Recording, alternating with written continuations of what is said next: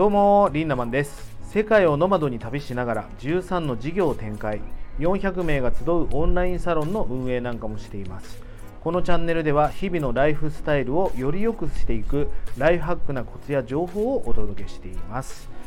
いやー10日間の沖縄もですね今日が最終日で今日東京に戻ります。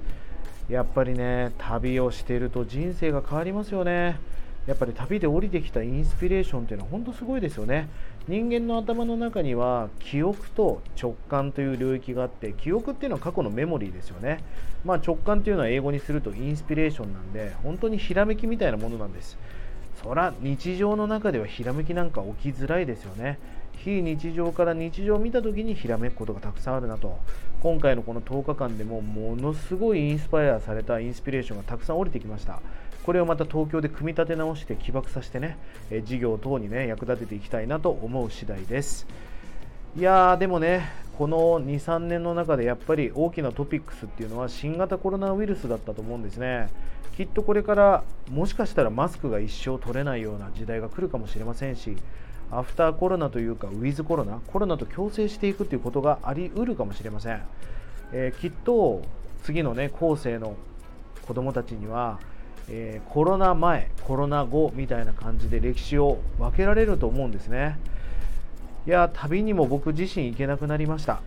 で僕の周りでコロナの影響で職を失った人もたくさんいます。でも逆に言うとねいいことも実はたくさんあったんでしょうまあ、例えばこのコロナウイルスによって僕らの周りでね Zoom とか Teams とか Slack とか全く興味がなかった人たちがもうやらざるを得なくなってきた。今 Zoom のアプリが入ってない人なんか存在しませんよね。このオンラインが僕の周りも強化できたことだったり僕自身もさらにオンラインを強化できたことっていうのは良かったことの一つです。あとはね普段話せなかった人。どうしても僕自身が忙しくて密に話せなかった人たちが、まあ、オンラインなんかを通じて結構深い話ができるようになった、まあ、これも、えコロナに感謝できることの一つですよね。あとはこう家族とのつながりを感じたっていう話もよく聞きます。今までろくに忙しくて喋れなかったんだけど家にいる時間が長くなって、えー、家族との何かこう会話が増えたと。もちろんコロナ離婚みたいなこともあったんでしょうがでもそれもコロナがあったから気づいたことじゃないですか。悪いことばっかじゃなかったと思うんですよね。あとねこれすごく大きかったのが僕の周りでのんきに生きていた人たちぼーっと別にいいです私は幸せですって思ってた人たちがこれはやばいぞ私たち生きていけなくなるぞっていうことで、えこの間に例えば資格を取ったりとかフリーランスを始めたりとか副業を始めたっていう人たちもたくさんいたことはすごい良かったことの一つじゃないかなと思うんです。ただね今日はちょっとコロナウイルスによって起きた本質的なことをちょっと話をしたいなと思うんです。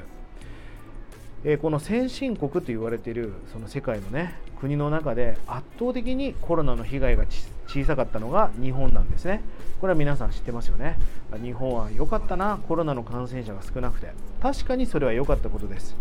ただ圧倒的に経済的な打撃が大きくなったという事実もあるわけですよ要はコロナ感染を食い止めようとして例えばその緊急事態宣言を長くやったりとか、えー、飲食店を閉めたりさせたことによって経済的な打撃がめちゃくちゃ大きくなりました。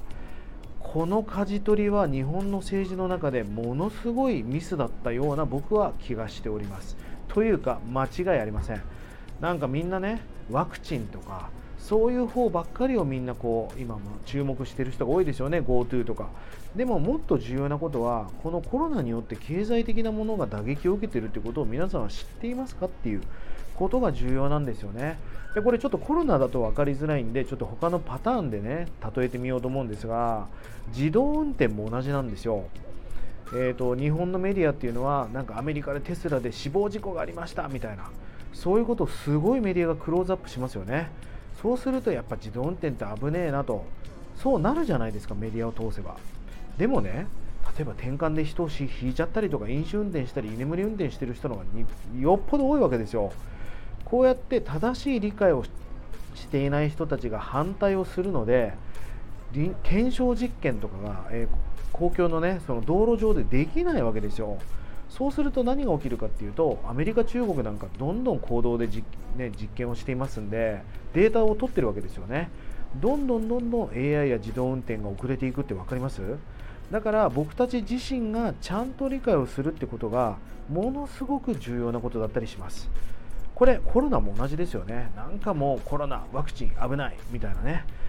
いやこれから国や会社に依存しててもしょうがないわけですよ。っていうかしてたら本当危ないわけです。それ皆さん分かりますよね。自分の家族は自分で守っていかなきゃいけないんです。情報っていうのは自分で取って自分で精査して取捨選択してね。そして自分で行動を起こしていかなきゃいけないわけです。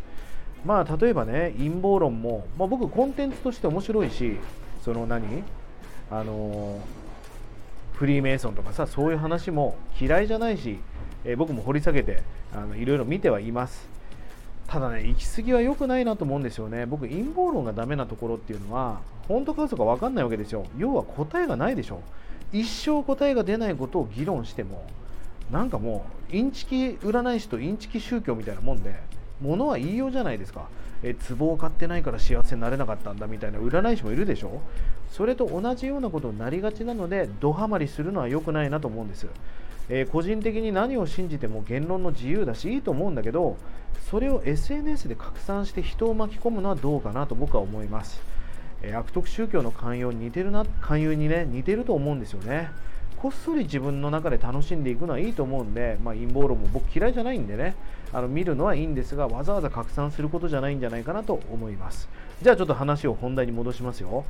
とにかく先進国の中で圧倒的にコロナの被害が小さかったのが日本です。それにより圧倒的な経済的な打撃が